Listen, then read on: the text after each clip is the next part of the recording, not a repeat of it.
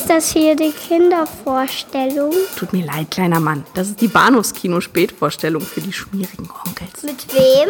Mit Patrick Lohmeier und Daniel Gramsch.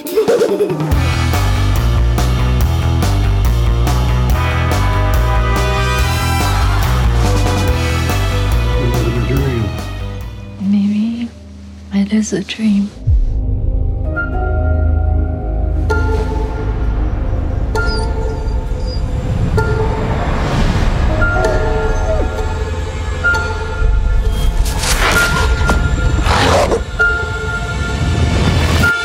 Then everything just blew up. Big flash, like a pink light. Or actually, I don't even know what color it was. It wasn't like any color I'd ever seen before. Looks like a meteorite. You think it's radioactive? I mean, it's from space, right? Meteorites are generally no more dangerous than ordinary rocks.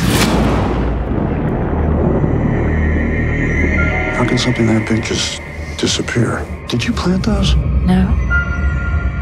Ward, you come here for a sec. Oh, God. What are you doing? Shh. It's talking to me. Who's talking to you?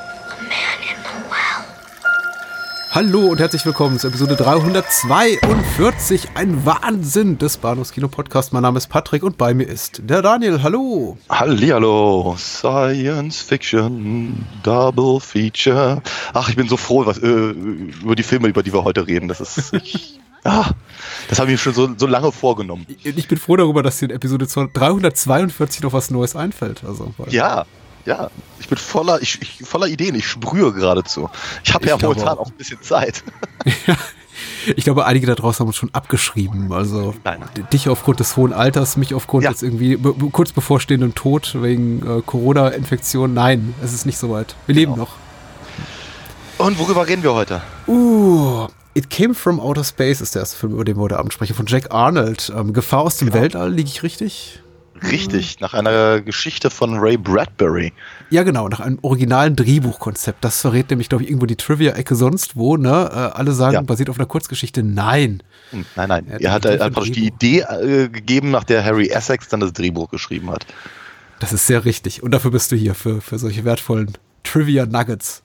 Genau, und falls sich jemand gewundert hat, warum ich jetzt auch ausgerechnet die Rocky Horror Picture Show erwähnt habe, es ist natürlich einer der, der Filme, die erwähnt werden in dem gerade von mir angestimmten Song.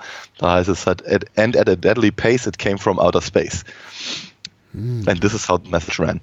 Genau, und äh, ehrlicherweise, das war, das, ich vermute mal nicht, dass wir dazu jemals wirklich so kommen, aber ich hatte irgendwann mal äh, die Idee gehabt, dass wir tatsächlich alle Filme, die halt in diesem Song erwähnt werden, in der Reihenfolge besprechen, in der sie in diesem Film erwähnt werden. Ich glaube, mit äh, It Came From Outer Space sind wir da schon irgendwie drei Filme hinterher. Aber es wäre trotzdem lustig. Da sind dann noch ein paar nette Sachen dabei. Ich meine, Tarantula, Day of the Triffitt hatten wir schon mal. Ja, Der war gut. das ein, ein, ein, ein, ein Füllhorn an Filmideen in diesem Song. Oh, Dave Tri Triffids ist einer meiner, meiner Lieblinge gewesen, glaube ich. So. Ja. Aus unserer frühen, frühen Phase. So. Ja, der war cool, ja. Wo man, Monsterpflanzen. ja, genau. Wo man uns doch gar nicht zuhören konnte, weil, weil wir irgendwie so unlustig waren und die Tonqualität so schlecht war und wir haben ständig äh gesagt und wir konnten nicht gerade Mhm. ausreden und äh, überhaupt Ja. hat man uns angehört, wir würden uns ja gar nicht verstehen. Also Ja, das, so war das halt damals in der schlimmen Zeit. ein Zitat aus einer iTunes-Rezension aus dem Jahre 2013 oder so.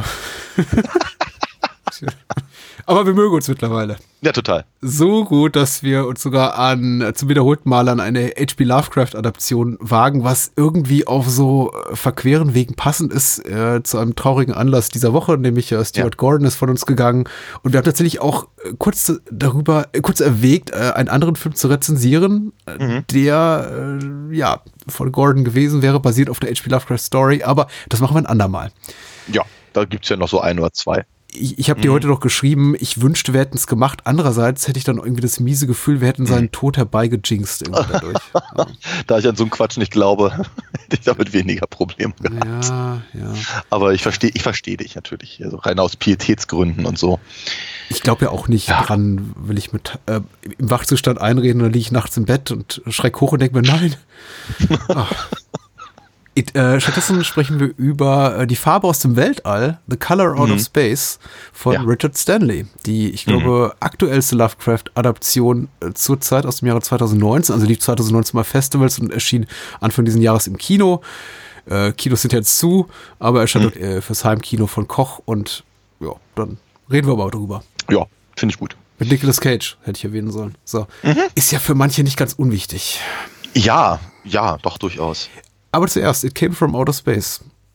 Was gibt's dazu zu sagen? Ich bin ganz froh, dass, dass wir dazu immer eine Inhaltsangabe haben, denn die haben wir für Color Out of Space nicht. So aktuell ist der. Aber äh, Moonshade beehrt uns wieder einmal Zuggefahr aus dem Weltall von, äh, ich will immer sagen Tom Arnold. Nein, Richard Arnold. Das wäre, uh, nee, das wäre nicht gut. John Putnam, Richard Carlson ist der Darsteller und seine Freundin Ellen Fields, gespielt von Barbara Rush, ähm, beobachten während einer Fahrt durch die Wüste einen gigantischen Feuerball, der in der Nähe einer alten Mine einschlägt. Alle halten den Einschlag für einen Meteor, doch die beiden Zeugen sind, sich- sind sich nicht so sicher. Da tauchen in den folgenden Tagen einige Bewohner der nahen Umgebung seltsam verändert in der Stadt auf, als seien sie von einer fremden Macht manipuliert. Als sich ein Mob bildet, der die Sache auf der der Sache auf den Grund gehen, der der Sache auf den Grund geht, der Satz endet einfach nicht. Bemüht sich John um eine friedliche Lösung und ändert den Flugkörper ein außerirdisches Raumschiff. Punkt, Punkt, Punkt. So. Äh, Was für ein Blödsinn erzähle ich da eigentlich gerade, wenn ich sage, ich stolpere über einen Namen Tom Arnold, dabei sollte es Richard Arnold sein und der Regisseur heißt de facto Jack Arnold. Also Asche auf mein Haupt. Es ist ja auch schwer. Es ist schwer und es ist spät und ein bisschen krank sind wir ja dann auch. Doch, so. Angeschlagen, erkältungsseitig. Äh, und es war's eigentlich. Ich habe auch gar nicht so viel mehr Trivia dazu zu bieten, außer dem, was wir bereits gesagt haben, beziehungsweise du wunderschön ergänzt hast. Du hast dir den Film ausgesucht, 1953 ist das Jahr. Hast du eine persönliche Historie und wenn nicht, wie war dein Ersteindruck? Ich habe keine persönliche Historie. Ähm, ich dachte es tatsächlich, aber es gibt ja so viele verschiedene Filme, die irgendwie mit, mit auf den Worten aus dem Weltall oder im Weltall enden, dass ich, glaube ich, ihn verwechselt habe. Ähm, also ich lautlos im Weltall zum Beispiel oder sowas. Ähm, genau, nee, ich habe ihn tatsächlich zum ersten Mal jetzt gesehen. Und ich war, ich war sehr angetan. Ich, ich, ich habe ja, ich habe ja nun wirklich so ein, so ein, so ein Fable für, äh, für Filme dieser Art aus, aus, aus, aus jenen Tagen und diese, die ganze Stimmung und Kleinstadt und äh, äh, wir sagen so Amateurwissenschaftler, dem keiner glaubt, kernige Typen und, und äh, knuffige Frauen und äh, Landeier und Sheriffs und, und diese Wüste und alles, was da drin ist. Ich musste ein oder zweimal an, äh, an das Computerspiel It Came from the Desert denken, auch wenn es da tatsächlich um, um Ameisen geht, also mehr so wie Formicula oder sowas oder eben Tarantula. Ähm, aber so, so diese, diese Idee, da ist was und keiner glaubt ihm und er fährt von links nach rechts, um dann irgendwie mit Leuten zu sprechen. Es wird immer, immer mysteriöser. Das ist da eben auch drin. Mich, mich spricht das schon sehr an. Also der Film ist halt äh, re relativ, relativ kurzweilig, mit einer Stunde 20 oder so, äh, auch nicht sehr lang. Ähm, aber er kommt eben auch echt auf, schnell, schnell auf den Punkt und ich finde, er, er, er hält seine, äh, teilweise hält er sogar Spannung und größtenteils bleibt er aber auf jeden Fall interessant. Und äh, meine, meine deutlich bessere Hälfte hüpfte einmal quer durch den Raum, also aus, sprang quasi aus der Couch auf und äh, landete direkt an der Decke, als das Alien das erste Mal auftaucht. Und ich dachte so bei mir, wow, also ein, ein 70 Jahre alter Film, der noch mit Jumpscares funktioniert, das ist beachtlich. fand ich, fand ich ganz gut soweit. Ähm, ja, mir hat, er, mir hat er sehr, sehr gut gefallen. Ich mag sowas. Und ich fand eben auch tatsächlich die, ähm, die sehr äh, ungewöhnliche Wendung, die Bradburys ähm, Idee da praktisch äh, etabliert, äh, fand ich auch erfrischend und sympathisch. Dazu vielleicht Hast ein bisschen später mehr, wenn wir dann anfangen, so richtig zu spoilern. Stichwort äh, unerwartete, äh, aber sehr sympathische Wendung. Hast du die Kritik gelesen dieser äh, prominenten Filmwissenschaftlerin oder Kritikerin, die, die dem Film eine, eine antikommunistische Agenda vorgeworfen hat? Äh, was ich nein. irgendwie völlig haltlos finde und überhaupt Okay. nicht nachvollziehbar angesichts dessen, was man da so sieht. Ja. Aber ähm, war eine interessante Zeit, glaube ich, die 50er Jahre. Also politisch sehr angespannt, wenn man irgendwie selbst solche Filme als äh, Politkino empfindet oder äh, ansieht. Ich habe tatsächlich auch nicht viel davon gesehen, also außer einer zutiefst humanistischen Botschaft, aber dazu dann vielleicht tatsächlich später mehr. Ich glaube, das reicht ja schon. Ne? Das ist ja wie Ja. knapp vor Sozialismus. Also. Stimmt, stimmt, ganz böse. Ähm, Hm. Ich mochte ihn auch gern. Ich weiß jetzt nicht, inwieweit ich das bemessen kann in Punktzahlen, Prozentzahlen in irgendeiner Art und Weise das irgendwie quanti zu quantifizieren, irgendwie meine, meine Wertschätzung für den Film. Ich glaube aber, sie ist so ein bisschen geringer als deine. Ich, ich mochte ihn recht gerne. Ich sehe aber auch einige Schwächen. Ich fand es total gut, dass, ich fand es gut, dass du erwähnt hast, dass äh, deine, deine, deine, deine liebe bessere Hälfte irgendwie dazu äh, zusammengeschreckt ist bei dem, bei diesem Jumpscare. Ich, mir ist das ähnlich gegangen. Ich bin jetzt nicht die Wände hochgekrabbelt, aber ich fand ihn sehr, sehr effektiv. Und ich habe jetzt diesen hier und in kurzer Abfolge eben The Color Out of Space auch gesehen. Äh, da gibt es einen ähnlichen, also auch mit äh, nächtliche Autofahrt und, und, und Mhm. Monsterchen im Scheinwerferlicht und habe festgestellt, ja, auch da funktioniert das sehr gut. Und Ja. habe mich gefragt, ob ich generell vielleicht so, so, so einen kleinen wunden Punkt habe, eine wunde Stelle für diese Art von Überraschungsmoment. weil ich habe auch vor, vor zwei, drei Wochen aus gegebenem Anlass, weil, weil wir für ABC des Films drüber gesprochen haben, Extra noch mal wieder gesehen. Und da Ja. gibt's eben auch so, so eine Szene, wo sie nachts durch den Wald fahren, da steht da plötzlich diese Kreatur, äh, Mhm. die von diesem Kontortionisten da gespielt wird und läuft über die Straße. Und das ist auch super eklig. Und auch da bin ich zusammengezuckt. Also, äh, das geht, ne? Also, Ja, nächtliche Autofahrt, Monster im Scheinwerferlicht, Ja. funktioniert fast immer. Äh, aber abgesehen davon, ja, ich fand, ich, ich war auch doch relativ angetan. Ich habe so, ich, werde später noch ein paar Kritikpunkte äußern, denke ich, aber die sind relativ mild. Äh, grundsätzlich bin ich äh, sehr zufrieden mit der Seherfahrung. Wie gesagt, knackige 80 Minuten. Er ist äh, auffällig hochwertig produziert, also überhaupt kein B-Movie-Horror, wie man ihn vielleicht auch erwartet, sondern wirklich hab A-Production Values, möchte ich mal sagen. Ähm, zumindest so auf, auf äh, Seiten der äh, optischen und praktischen Spezialeffekte. Äh, Ja. Kameraausleuchtung, Inszenierung hat mir alles gut gefallen. So auf, auf Seiten der Schauspieler, äh, eh, geht so, aber bin auch zufrieden. Sehr, sehr, sehr froh über den Vorschlag, über deinen Vorschlag. Ja, also ich, ich, ich, also nochmal, so unsere, unsere drei Hauptfiguren, ne, also was, was halt äh, John Allen und äh, Mhm. der Sheriff heißt Matt, glaube ich, Ja, der ist nett, ja. ähm, angeht, äh, die fand ich halt alle, alle absolut ähm, in Ordnung für das, für, für, für ihre Zeit und für ihr äh, für, für das Genre, in dem sie spielen, die Rollen, die sie spielen. Was ich halt echt interessant fand, also zum einen dachte ich so bei mir, es mag halt einfach nur daran liegen, dass der Film eben erwähnt wird bei der, bei der, bei der Rocky Horror Picture Show.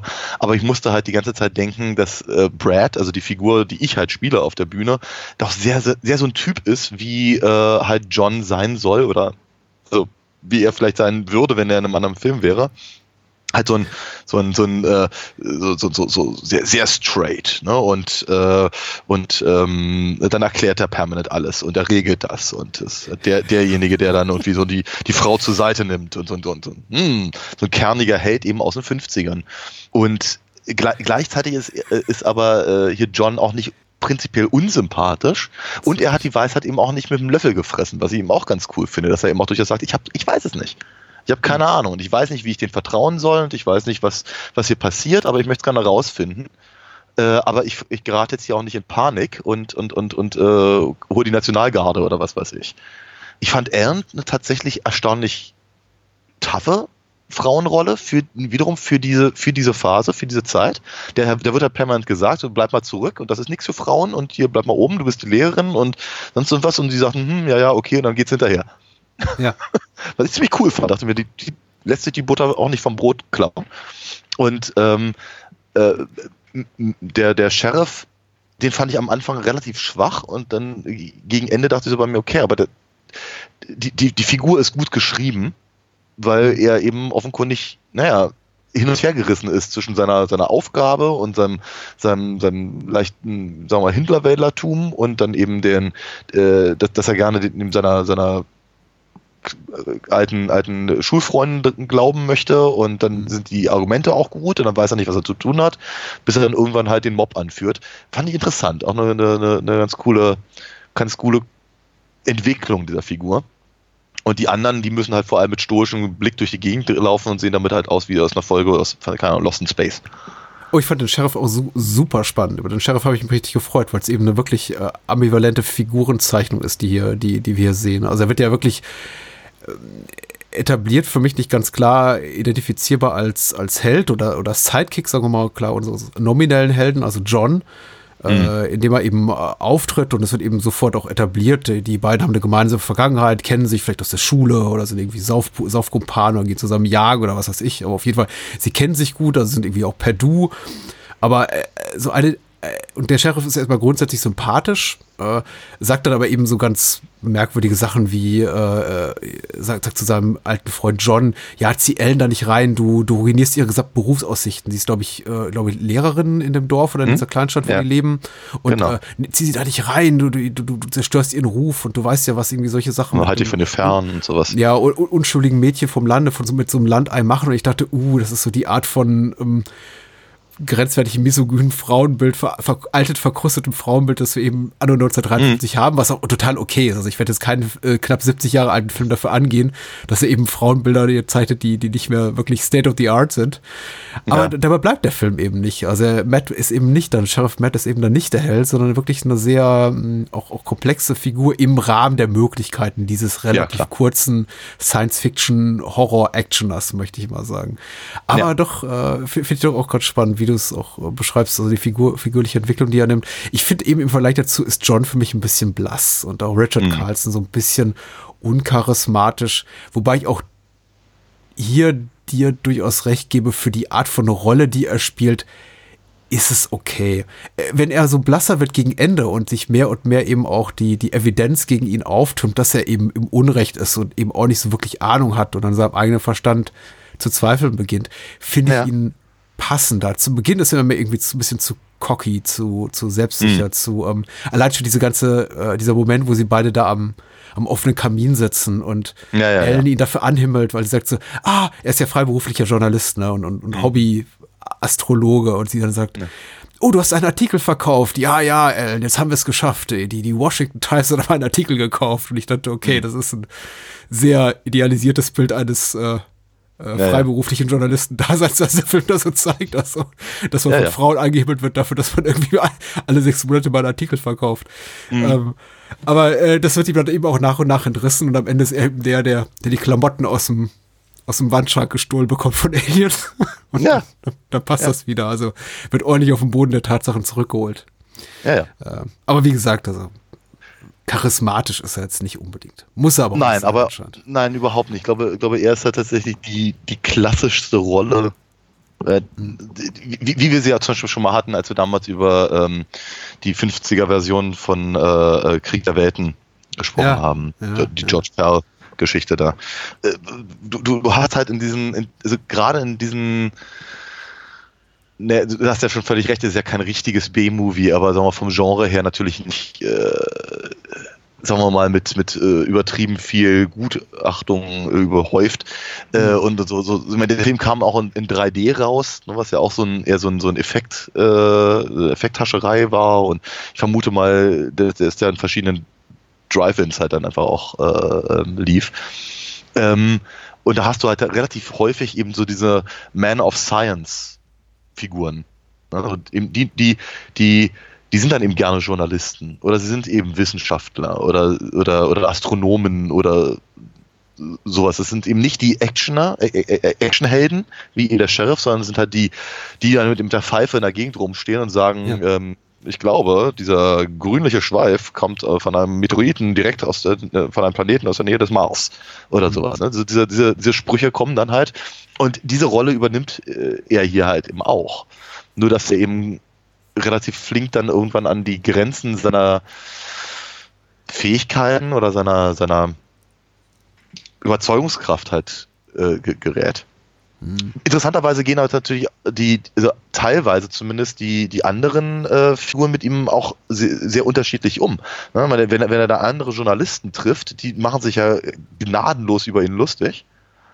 Ähm, und und, und äh, glauben ihm natürlich kein Wort und ähm, die äh, selbst der, also hier der, ähm, was ist das, Museumsmensch da? Ja. Für, für, für den dann auch einen Artikel schreiben soll, der, der Archäologe oder was er ist, ähm, der behandelt ihn ja auch so ein bisschen, so ein bisschen von oben herab. So ein, so ein richtiger wissenschaftlicher äh, Wissenschaftler ist er nicht, aber schreibt mal einen Artikel für uns. Die, die ihn dann aber freundlich behandeln, sind dann eben zum Beispiel die, äh, diese, diese, diese, diese Fernmeldetechniker. Ja.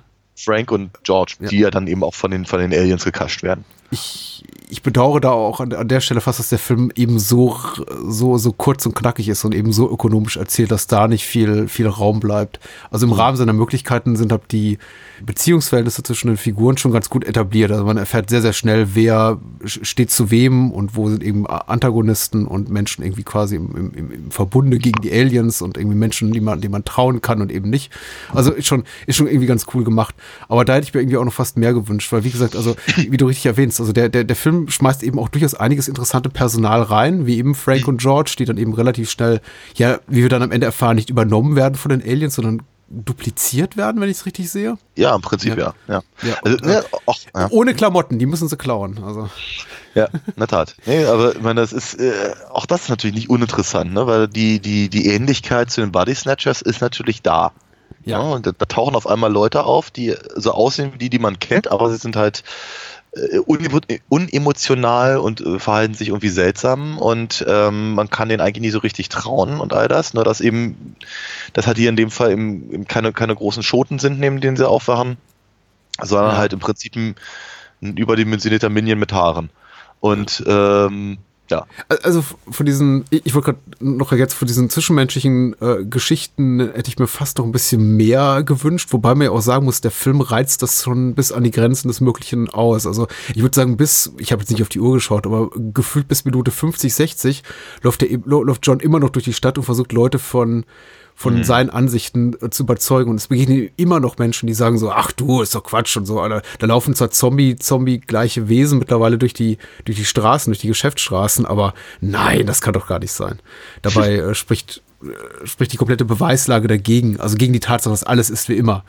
Genauso wenig wie, wie ich glaube, ich jetzt mich schwer täte, irgendwen davon zu überzeugen, dass zurzeit alles draußen ist wie immer. Und äh, ich komme Ja, mir so ein ja. bisschen vor, wie gerade hier im, im Pandemiestatus und ich gehe auf die Straße und sage, guck mal, fällt's dir nicht auf, es, es läuft niemand rum. Und, und die, der, der Mensch, den ich, den ich anspreche, sagt, was? Nee.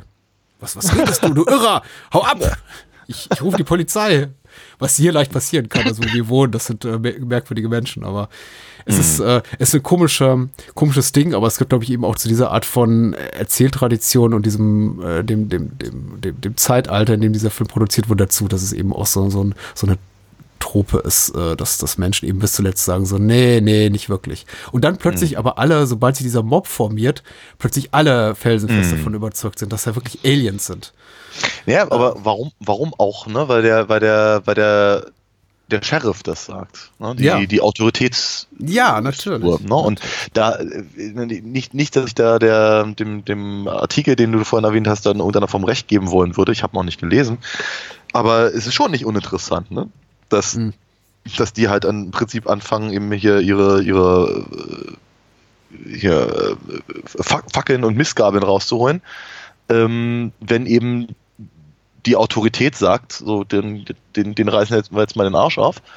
Ähm, aber eben der, sagen wir mal, der Nüchterne, der es eben versucht, der versucht zu erzählen, nee, nee, das ist alles nicht so schlimm und, gibt ihm noch ein bisschen Zeit, äh, dem glauben sie halt nicht. Ja, und dann, ähm, ja, dann geht's zur Sache. Wir sollten vielleicht auch ein bisschen über, über Monster-Design und irgendwie Tricktechnik und so und die ganzen so Ja. inszenatorischen Extravaganzen kurz reden. Äh, fand ich sehr toll. Also überhaupt das Ganze, ähm, selbst wenn tricktechnisch nicht so gut wäre und ich meine, von dem 3D-Effekt hatten wir jetzt nun mal nichts, weil wir den in einer sehr flachen Version gesehen haben, Ja. sieht das Ganze eben immer noch wirklich fantastisch aus, einfach weil es konzeptionell so toll ist. Ähm, also man sieht schon, sie arbeiten jetzt nicht mit den, ich sagte vorhin, das sind A-Production Values in einem eigentlichen B-Movie-Konstrukt, aber man muss ja sagen, gut, das ist jetzt nicht so aufwendig wie, äh, was hatten wir vorhin herbei zitiert, äh, äh, Krieg der Welten, Kampf der Welten, glaube ich, heißt er zu Deutsch. Ja, also War of the Worlds, genau. Hm? Ja. Äh, sieht, sieht dennoch hervorragend aus, einfach weil es äh, so, so durchdacht scheint. Also ich finde zum Beispiel der konsequente, der konsequente Einsatz dieser runden oder, oder hexagonalen Formen, immer wenn Ja. es irgendwie äh, betreffend das Raumschiff des Außerirdischen oder den Außerirdischen selber, das ist schon sehr, sehr gut gelöst. Es scheint irgendwie äh, Hand und Fuß zu haben. Also im Sinne von, Hm. ich möchte mal sagen, ein, ein für mich tatsächlich nachvollziehbares Abbild einer, einer, einer außerirdischen Entität, die auch Mhm. aussieht, als, als könne sie überleben in einem Raum, der vielleicht nicht die Erde ist, sondern in einem Raum, der, weiß nicht, Ja. runde Formen begünstigt. Ja. Also ich fand, also das, ich hatte, hatte vorhin zwar etwas, etwas abfällig gesagt, dass ich fand, dass das Alien aussah wie ein Minion mit Haaren. Ja, ist ja ein bisschen wahr so, ja. Ja, aber, aber äh, was ich natürlich tatsächlich ziemlich cool finde, ist, dass das Ding eben komplett nicht menschlich ist. Mhm. Ja, Also das, sieht, das, sieht, das sieht halt nicht aus wie eine große Echse, es sieht nicht aus wie ein großer Roboter, es sieht nicht aus wie, keine Ahnung, ein Wurm oder irgendwas anderes oder, oder äh, Insekt, äh, keine Ahnung. Also was, was man immer sich auch vorstellen könnte, was äh, vielleicht einfach auch ein bisschen gruselig ist oder so, ähm, sondern dass sie halt einfach, einfach ein, ein Konzept genommen haben, das halt einfach völlig anders ist als je- jegliches Alien-Design, das man so kennt. Mhm. Das fand ich ziemlich cool tatsächlich. Ähm, glaube, die einzigen, die sich auch nicht ständig, aber so alle, alle fünf, sechs Jahre mal trauen, so wirklich abgefahrene, seltsame Alien-Formen zu machen, sind die von Doctor Who. Und da ja auch nicht durchweg und auch nicht, auch nicht die, die besonders erfolgreich sind, aber ab und an kommen da eben wirklich seltsame Dinge bei raus. Man, manche von den, von den Muppets aus den, aus den Star Wars-Filmen haben auch sowas sehr komisches, aber trotzdem erinnern sie dann immer was an, keine Ahnung, Elefanten oder Koalas oder was weiß ich. Oder so. Und die, das Ding hier, das ist halt das ist einfach total schräg. Ja. Und die wird ja Tatsache, dass sie es halt, dass sie es halt nur mal nur ganz, ganz kurz zeigen, ähm, äh, hilft natürlich. Und dass sie die Perspektive von dem Vieh, das hast du ja gerade schon gesagt, einsetzen, äh, hilft eben auch nochmal, um zu zeigen, das ist was ganz anderes als das, was wir kennen. Ziemlich cool.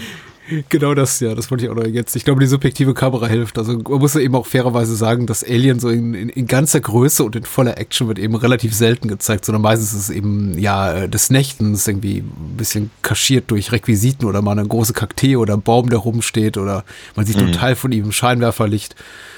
Oder eben durch, aus dem Blick, Blickwinkel von, von Alan, die dann eben auch nur Umrisse oder, oder Teile des Aliens wahrnimmt. Und also es ist so, in, in voller Größe sieht man da relativ wenig und ich glaube, das ist auch nochmal so der maßgebliche Unterschied zu einem richtig, ähm, vielleicht mit, mit mega Budget produziertem Film. Wobei, ich weiß ja gar nicht, ob ich es gewollt hätte. So ist es eben unheimlicher tatsächlich, weil man immer, immer noch im Rätsel ist, äh, was in welcher Art und, darüber, in welcher Art und Weise sich das Alien fortbewegt, was es möglicherweise vielleicht noch für, für ekelhafte Dinge am Körper hat, mit denen es uns angreifen kann, vielleicht irgendwelche Tentakel. Tentakel, oder, ja, genau. äh, giftige Stacheln, wer weiß. Also es ist, äh, äh, wir sehen eben relativ wenig davon. Und dann am Ende stellt sich heraus, die Aliens sind gut oder so halb gut, oder sie wollten einfach nur mal gucken. Was, was, was ja cool ist. Also ich finde überhaupt das ganze Ende sehr, äh, sehr unerwartet. Du hast auch vor, vorhin, glaube ich, gesagt, das ist überraschend überhaupt. Ich finde die Art und Weise, wie sie dann, also wie sich der Mob formiert, damit hatte ich irgendwie gerechnet. Aber auch diese ganze Konfrontation am Ende von, von John mit der, ähm, äh, mit der Ellen-Replik, mit der er dann redet, mit dem Ellen-Bot, möchte ich mal sagen. Das ist so eine Art eher metaphysischer Kampf ist als tatsächlich so richtige körperliche Auseinandersetzung, fand ich echt spannend, dass die beide so im Abgrund stehen und sich quasi so ein äh, mentales Gefecht liefern, in dem dann am Ende Ellen unterliegt und äh, also ich, ich, ich war richtig wow. Und ich, also ich meine, dafür hat man wahrscheinlich Ray Brad Bradbury in, in, ins Boot geholt für solche Ideen. Ja, ja, das fand ich schon toll. Das Ja, das w- wird vor, vor allem einfach so selten. So, so was, was, was findet man nicht. Das ist, äh, ja, da wird dann eben doch gerne mal lieber, lieber eben der, der, der große Effekt, die große Effekthascherei rausgeholt. Und gerade, ich meine, der Film wird versucht, versuchte sich ja über die, äh, ähm, die 3D-Technik da irgendwie zu verkaufen. Da hätte man einfach noch, also, ne, da hätte man durchaus denken können, dass sie da entsprechend versuchen, so etwas reinzubringen. Wobei ich ganz ehrlich sagen muss, der, der Laser-Effekt aus, aus äh, hier Repliken Al- Allens Zauberstab, äh, den fand ich ziemlich cool. Das sah gut aus. Das, also, wie, wie sie einfach mal kurz durch, äh, durch Stein schneidet. Hm, Nicht verkehrt. Also, äh, da, da, die, die- haben schon ein paar echt interessante Ideen gehabt dabei. Ja, ich glaube, glaub, was auch richtig gut ist in 3D, ist dieser Effekt von äh, Georges Hand, also der äh, über Allens Schulter nach ihr greift, so quasi aus dem Bild heraus, auch wieder aus so einer subjektiven Perspektive, ja so, äh, so halbtransparent ist. Also, Achso, äh, das, ja, George ist es, ne? ja, genau, George, genau. Einer, einer von den beiden Fernmeldetechnikern da. Ja, Mhm. ich, ich glaube nicht, Ja. dass seine Hand äh, so etwas du- durchsichtig erscheinen soll. Ich glaube, das ist einfach ein wahrscheinlich ein Fehler beim bei Erstellung der Kopie oder so oder durch diesen 3D-Effekt, dass der dadurch entstanden ist. Aber es sieht Fast auf jeden Fall sehr creepy aus. Ja. Ja. Ja, also ich, ich hatte auch schon gedacht, irgendwie, dass es halt dann quasi so- soll halt bedeuten, dass das, dass das Vieh halt dann gerade in dem Moment praktisch die Gestalt annimmt oder so. Das Vieh. Also das Ende, Ende, muss ich ja sagen, in dem dieser Minenschacht Mhm. einstürzt und dann, ich glaube, kommentiert wird von, ist es glaube ich auch sogar Sheriff, Sheriff Matt mit, äh, ja, that will take care of them, fand ich ja Ja. fast schon so wieder so ein bisschen enttäuschend. Ja, wobei ich es ganz cool fand, dass sie, dass, dass sie eben gedacht haben, irgendwie, äh, naja, dass das im Prinzip ihr, ihre Arbeit für sie erledigt wurde. Ja. Ne? Dass er ihn, dass er, dass das John eben tatsächlich ihnen mehr Zeit gegeben hat. Und so. Aber dann fand ich halt diesen, diesen, diesen pathetischen Satz am Ende, wie die Zeit war noch nicht reif, aber sie werden wiederkommen. Fand ich ja schon ein bisschen schwieriger. Ja, ist aber irgendwie, ich, ich glaube nicht, dass es so gedacht war, aber es kommt eben heute so rüber, so eine Art, also ich finde schon fast so ein bisschen als, als ironischen Kommentar auf das, was wir eben gesehen haben, dass eben die, die, die, die meinen, auf Seiten des Gesetzes und äh, für Recht und Ordnung zu stehen, eben diejenigen sind, die sich mit der banalsten aller und äh, unsichersten aller Lösungen zufrieden geben, indem sie einfach sagen, okay, wir sprengen den Minenschacht, da fallen eben ein paar Brocken Gestein runter und das, Ja. das wird sich schon aufhalten. So, damit wäre die Sache erledigt. Alles klar, wir können nach Hause gehen. ähm, na, ich, meinetwegen, ich meine, wahrscheinlich auch alle schlichte Gemüter, man kann ihnen keinen Vorwurf daraus machen, aber ähm, ich frage mich eben, ob es auch ein bisschen als, als Kommentar auf eben diese Art von sagen wir mal Kleinstadtpersonal und kleinstädtischer oder äh, kleingeistiger Geisteshaltung gedacht war seitens äh, Essex und Bradbury. Aber wer weiß, vielleicht lese ich da zu viel rein. Und wir dürfen ja nicht so viele Filme reinlesen, weil auch dafür kriegen wir dann böse, böse iTunes-Rezensionen. Also, aber es ist, es ist schon, es ist schon auffällig, dass halt die Kleinstädter nicht gut wegkommen. Nein. Also die, die, die, die, äh, also es gibt, es gibt so ein paar bodenständige Leute, ne, die, die, äh, bei, die, die scheinen irgendwie ganz, äh, ganz sympathisch zu sein. Jetzt vielleicht noch mal nicht so ein bisschen einfach vielleicht auch und so. Also auch gerade wenn sich eben Frank und George unterhalten, das ist halt so, naja, ne, also der eine, der, der möchte halt irgendwie einfach nur weiß ich, eine, eine, eine warme Mahlzeit haben Mhm. und der andere äh, äh, kann sich, also, ne, der, der, der, der, der möchte eigentlich auch, aber kann sich das jetzt noch nicht vorstellen, erst wenn er halt irgendwie so eine, so eine, so eine, so eine, so eine blasse Frau, Frau hat wie, wie, wie, wie wie Frank oder so. Und, Eine blasse äh, dann Frau wie irgendwann- Frank. naja, ist halt so, so, so unscheinbar halt. ne, und, ähm, und dann lernen wir die beiden ja auch kennen, also die beiden, also die Frau und die Freundin von den beiden. Und äh, die, die, die, die eine ist halt wirklich so ein, so ein, so ein, so ein, so ein Heimchen, ne? Und die andere, die andere ist irgendwie total aufgetakelt, als würde so wie, keine Ahnung, gleich in Las Vegas irgendwie über einen, über einen Strip irgendwie schlendern wollen. Äh, was, was auch jetzt nicht so wahnwitzig freundlich ist in beiden Richtungen. Ich glaube, ich glaube, ich glaube, der Film hat nichts gegen, gegen diese Figuren. Nein. Und, und äh, wir den, äh, der Film hat auch nichts gegen den Sheriff an sich, wenn, wenn er, wenn er eben doch, sagen wir mal, eher ambivalent dargestellt wird in seinen, in seinen, äh, äh, seiner Charakterentwicklung. Die anderen, die dann eben da irgendwann den Mob ausmachen, das ist dann tatsächlich, glaube ich, das sind einfach Figuren, die nicht wirklich weiter. Wir kennen sie nicht, die finden halt nicht statt. Das sind, wir können nichts über diese Leute sagen. Aber sagen wir mal, es wird halt schon ganz gerne mal so betont, wie, wie, wie weit weg eben diese, äh, diese Stadt da in der Wüste ist und äh, wie wenig da passiert und wir, wir, wir kennen unsere Zukunft und sowas und, und das, so fängt der Film ja gerade gleich an. Da, da muss ich so ein bisschen an die eine oder andere ähm, Narration aus Russ Meyer Filmen denken, interessanterweise. Der sowas auch gerne mal über, über seine, seine Städte und seine Städter ähm, erzählt und dann halt was völlig anderes zeigt. Wie gesagt, das ist, das ist auch so, dass das sind, glaube ich, so die Punkte, die ich ein bisschen äh, enttäuscht habe im weitesten Sinne, weil das eben auch er erwartbar war und äh, nicht, nicht meilenweit weg von dem, was James Wales 20 Jahre zuvor in Frankenstein oder sowas gemacht, ge gezeigt hat. Also das ist eben so, Ja. irgendwie der, der, der Mob rebelliert und am Ende irgendwie löst sich die Situation da irgendwie zu aller Wohlgefallen auf, weil irgendwie eine relativ leichte Problemlösung gefunden wird. Aber wie gesagt, die ist eben in diesem Film mir so offensichtlich schwach und ja, ehrlich gesagt, ich meine, dass das, das, äh, dieses, dieser, dieser etwas prätentiöse Kommentar dann am, am Ende so von wegen, ja, wir waren noch nicht bereit und so weiter, das irgendwie zahlt doch so zusätzlich darauf ein oder unterstreicht doch mal, wie, wie, wie, wie, wie blöd und offensichtlich eigentlich so, dass die, die finale Auflösung des ganzen Konflikts ist, nämlich am Ende, indem man einfach sagt, ja, okay, wir setzen uns nicht mit dem auseinander, was die Aliens hätten bringen können, welche guten Dinge, welche bedrohlichen Aspekte, sondern wir sagen einfach, okay, Mine zugebombt, alles gut. Ähm, äh, äh, gut, das könnte man ewig, ich, ich, ich hätte gut, gut Lust, irgendwie den ganzen Tag darüber oder Abend darüber Kaffeesatz zu lesen, was davon vielleicht auch vom, vom Studio gefordert war, so von wegen wir müssen ein versöhnliches Ende schreiben, was Jack Arnold im Kopf hatte, was Essex, was Bradbury im Kopf hatten äh, äh, dabei, ob das jetzt irgendwie ein Kommentar ist auf Engstirnigkeit, Kleingeistigkeit, äh, Communist Scare oder was weiß ich. Es gibt ja so viele Möglichkeiten. Oder ob es jetzt irgendwie mhm. einfach, sagen wir mal, konventionelles Studioende ist und jeder hatte gedacht, okay, die Leute werden es das schon abnehmen, weil alle anderen Filme dieser Zeit enden genauso, dass man sagt, so, die Aliens wurden mhm. besiegt. Aber sie kommen vielleicht wieder, falls dieser Film erfolgreich genug ist und es einen Nachfolger gibt. Und äh, mhm. war, war jetzt nicht so wahnsinnig gefragt in der damaligen Zeit. Aber man hat ja durchaus auch äh, diese Themen sehr so häufig variiert. Du hast ja zu Beginn auch angesprochen. Also wenn man allein nur irgendwie einfach, einfach mal nach 50er Jahre äh, Science Fiction und, und Fantasy-Streifen sucht mit irgendwie Outer Space im Titel. Und mhm. It Came meinetwegen auch dann ist man schnell so im, im, im höheren zweistelligen Bereich, wahrscheinlich allein in den USA. Ja. Ich mag's, ich mocht's. Gut, gutes Ding. Ja, ich, ich, ich, ich, mag ja so alte, alte Schinken wirklich gerne und äh, wenn sie dann auch noch gut sind und, und unterhaltsam und vielleicht auch ein kleines bisschen zum, zum Nachdenken anregen und äh, mal was machen, was eben vielleicht auch ungewöhnlich ist, dann, dann haben sie mich sowieso schon. Ja. Und das, das, das tut ja alles. Also ich, ich, äh, ich, ich mag den wirklich gerne.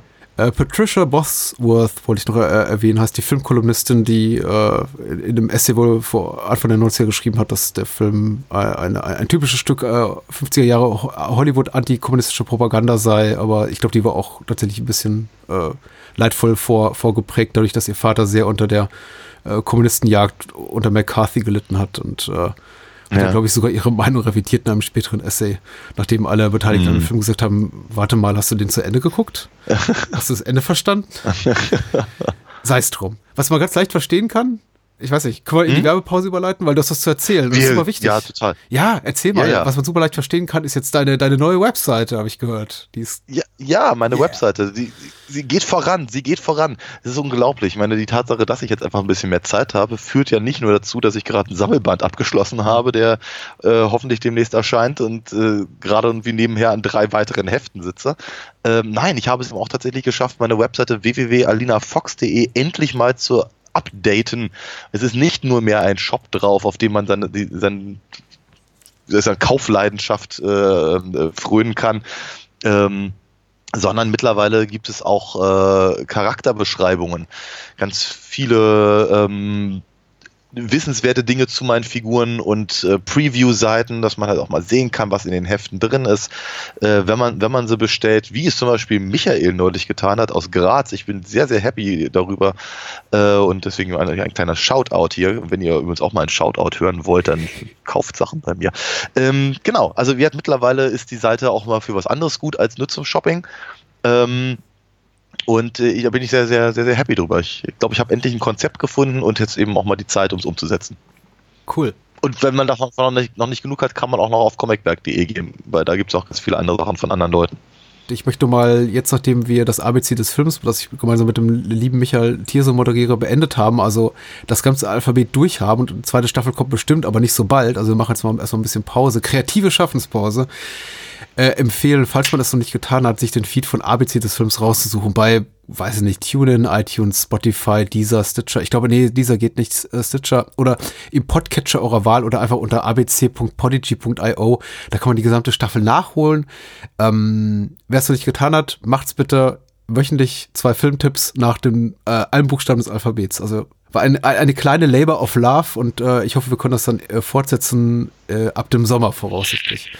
Ansonsten. Dann macht er das 1, 2, 3 oder? Äh, ja, wir wollen noch ein paar, ich glaube, wir machen noch mal ein paar Bonus-Episoden zu den, zu den Ziffern. Aber ansonsten fangen wir wieder bei A an und müssen eben andere Filme mit A wählen als beim letzten Mal. Hm. Gibt ja so viele mehr. Wobei es gibt, es gibt herausfordernde Buchstaben, die wie Q oder X. Also das ist tatsächlich nicht so einfach, eine, eine Fülle empfehlenswerter Filme mit, mit, die mit Q beginnen zu filmen, finden. Echt? Ja, echt. Okay. es gibt auch eine Handvoll, also, aber nicht viel mehr. Ja. Äh, Okay. Ja, ansonsten, ich freue mich sehr darüber, über, über äh, Patreon-Spenden, über Steady-Mitgliedschaften, über, über äh, kleine PayPal-Zuschüsse oder über diesen schönen kleinen Button, den ich jetzt im Blog eingebaut habe, von wegen Kaffeespende. Da kann man irgendwie mal drei Dollar oder drei Euro Ja. spenden. Da freue ich mich sehr darüber. Auch äh, Kleinvieh macht Mist und in gerade diesen etwas schwierigen Zeiten für äh, äh, freiberufliche äh, äh, Tagetotschläger wie hier ich, äh, mich im Homeoffice ist das sehr willkommen. Herzlichen Dank an Christian diesen Monat, Johannes, Martin, Michael, Mirko, Nenad, Oliver, Sascha, Sajan, Sebastian, Stefan, Steffen, Thomas und Thorsten und noch ein Thorsten, einmal mit H und einmal ohne H nach dem T. Äh, an beide sehr herzlichen Dank für die großzügigen Unterstützung. So, das war's, das soll's gewesen sein. Bahnhofskino.com, da findet man diese, diese Spendenbuttons, wer möchte. Also. Aber jetzt hier Cage, Apokalypse, kosmischer Horror, Lovecraft, Ja. äh, Richard Stanley. Womit fangen wir an? Das ist eine gute Frage. Mhm. Ein Film, der mich relativ ratlos zurücklässt, aber sehr begeistert. Uh, Ich fand den, ich fand den ganz toll. Also wirklich, ich, äh, der, der, der hat mich jetzt echt ein paar Tage noch im Nachhinein beschäftigt. Sag mal, dein, dein O lässt mich schließen, dass ich da jetzt gerade alleine stehe. Aber ähm, ich dachte so bei mir, das, das ist doch mal eine Lovecraft-Verfilmung, wie ich, wie ich sie mir vorstellen würde, wenn ich halt nicht in, im Mythos bin. Also nicht Cthulhu und die ganzen anderen Sachen. Dieser, dieser, dieser schleichende Wahnsinn, der sich durch den ganzen Film zieht, der mir ein sehr unangenehmes Gefühl gemacht hat, wirklich von Anfang bis Ende, äh, inklusive ein paar Sachen, die ich halt wirklich äh, ganz schlimm fand, hat mir zumindest gezeigt, dass da, sagen wir mal, die eine, eine, eine Lovecraftsche Grundstimmung drin ist, die mich mehr anspricht als einfach nur, keine Ahnung, Schlabbermonster oder sowas. Oh, weil ich tatsächlich, ich stehe dem Film sehr wohlwollend gegenüber. Jetzt muss ich ja sagen, ich habe mich Ah. den Film, äh, über den Film auch bereits geäußert, äh, so ein, äh, an der einen oder anderen Stelle, habe den Film jetzt auch schon zweimal gesehen. Äh, War ehrlich gesagt der Meinung, dass der Film auch Ende, Ende März als Heimkino-Veröffentlichung überall in den Regalen steht oder online zu bestellen ist und stellen es gerade fest. Nein, er, er kommt erst Ende April raus. Aber äh, Ah. lass, uns, lass uns versuchen, nicht zu viel vorwegzunehmen und erstmal über den Film weitgehend spoilerfrei zu sprechen. Ich glaube, das kommt auch ganz gut hin. Ich glaube, weil tatsächlich ähm, klappt das ganz gut, weil der Film in, ähm, in, in, in, den, in den Überraschungen, die er bietet, nicht begrenzt ist, beschränkt ist, wie soll ich es ausdrücken? Ich möchte sagen, er ist im weitesten Sinne schon vorhersehbar. Dass das Ganze natürlich, wenn, Weise, ja, ja. wenn, wenn, Ja. wenn, wenn ein Ja. Meteorit im Vorgarten einschlägt und es äh, entweicht eben eine merkwürdige Flüssigkeit, die das Grundwasser verseucht und überall krabbeln äh, merkwürdige Insekten raus und es blühen plötzlich Sachen in deinem Garten, von denen du niemals ahnest, dass sie auch ex nur existieren könnten. Dann, und, und, Mhm. und Nicolas Cage spielt die Hauptrolle und Richard Stanley heißt der Regisseur. Und nach H.P. Lovecraft ist, äh, ist die Geschichte äh, kann. Ja, Mann, natürlich. Frau vermutlich erahnen, dass das jetzt nicht endet mit äh, Regelpiez mit Ja. anfassen. Aber wir möchten nicht alles verraten. Also äh, deswegen zuerst die Inhaltsangabe. Bei der UFDB gibt's noch keine, aber ähm, bei den äh, unseren Freunden von Kochfilms auf der Webseite gibt es äh, Folgendes zu lesen. Ein Meteoriteneinschlag verwandelt das neue Zuhause von Nathan Gardner und seiner Familie in einen Albtraum aus schillernden Farben. Denn nicht nur die Pflanzenwelt ihres ländlichen Idylls beginnt sich unter dem Einfluss des außerirdischen Organismus zu verändern. Auch die Tierwelt bleibt von Mutation nicht verschont. Für die Gardners beginnt ein verzweifelter Kampf gegen das Ding aus einer anderen Welt. Okay. Na gut. Und gegen den Wahnsinn, der in diesem Umwel Umfeld äh, um sich greift. Äh, Nicolas Cage haben wir jetzt schon mehrfach erwähnt. Äh, Jolie Richardson spielt seine Frau Theresa. Ähm, die äh, äh, Tommy Chong spielt einen, äh, einen netten Nachbar, Hippie, Querkopf, äh, zugedröhnten namens Ezra. Äh, dann gibt's auch die, die Tochter Lavinia äh, und die beiden Söhne Benny und Jack. Jack ist der, der Kleine, der mit dem Brunnen spricht, genau. Äh, auch das wird noch zum Thema. Und äh, ich wollte nur erwähnen, es ist der erste Film von Richard Stanley, der erste Spielfilm, äh, die erste Spielfilmproduktion seit seinem unglückseligen Ausflug in die Welt des großen Mainstream-Kinos, nämlich äh, mit äh, DNA, die Insel des Dr. Moreau. Ich bin ja ein riesen Richard Ja. Stanley-Film aus frühen Tagen. Ich liebe Hardware, ich liebe Das Devil. Tolle Filme dieses südafrikanischen Filmemachers mit einem kleinen Budget produziert, damals auf äh, von Kritikern gehasst, auf Video geliebt, haben sich sehr gut verkauft und das war eben wahrscheinlich auch der Grund, warum ich glaube Paramount damals gesagt hat, okay, gib dem 40, 50 Millionen Dollar in die Hand und lass den großen Film drehen mit Val Kilmer und Marlon Brando. Und das Ganze Ja. endete dann eben in einem riesigen Shitfest und dann kam irgendwie auf halbem Wege äh, John Frankenheimer dazu und sagte, so, das ist jetzt mein Film, weil New Line Cinema, nee, New Line Cinema hat den Film produziert, haben mir gesagt, ich soll den Film fertig drehen. Am Ende kostete er doppelt so viel und war vielleicht nur noch, noch halb so gut, wie er unter Richard Stanleys Regie hätte sein können. Wer weiß, all das ist dokumentiert in Lost Soul, einer Dokumentation über die Entstehung von diesem Film DNA, die, die Insel Dr. Moreau. Da sagen viele Ja. Leute sehr solidarische Sachen über Richard Stanley. Was davon stimmt, keine Ahnung. Richard Stanley ist ein komischer Typ, ist dann in die Pyrenäen gezogen, ähm, macht dort Videokunst, Webkunst, malt, fährt Fahrrad, was weiß ich, und er ist jetzt mal äh, nach gut 20 Jahren vom Berg gekommen und hat gesagt, okay, hier unter der, ähm, für die Produktionsfirma von Daniel Noah und Elijah Wood, Elijah Wood, der all seine, seine Herr der Ringe Kohle jetzt dafür nutzt, Sachen wie, wie Mandy oder das hier zu produzieren. Ich mache mal für euch einen Film. Sehr sympathisch. Was sehr sympathisch ist. Ich finde es immer super gut, wenn Leute, die, die für ihr Leben ausgesorgt haben, sagen, ich mache jetzt nur noch weirden Shit. und äh, Elijah Wood macht das eben.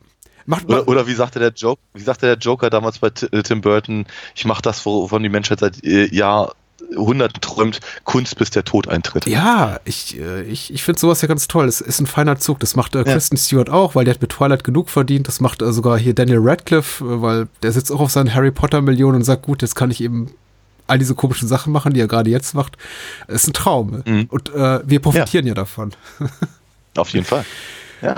Und da ist er, Color Out of Space nach äh, Lovecraft. Ich habe mir die, die Kurzgeschichte nochmal auf, äh, aufgeschlagen, weil ich irgendeine deskriptive Stelle suchte, betreffend tatsächlich die, die, die Color Out of Space selber, also was Lovecraft dazu sagt, Ja. aber er beschreibt sie an Ja. keiner einzigen Stelle. Jetzt habe ich mir das Ding nochmal durchgelesen.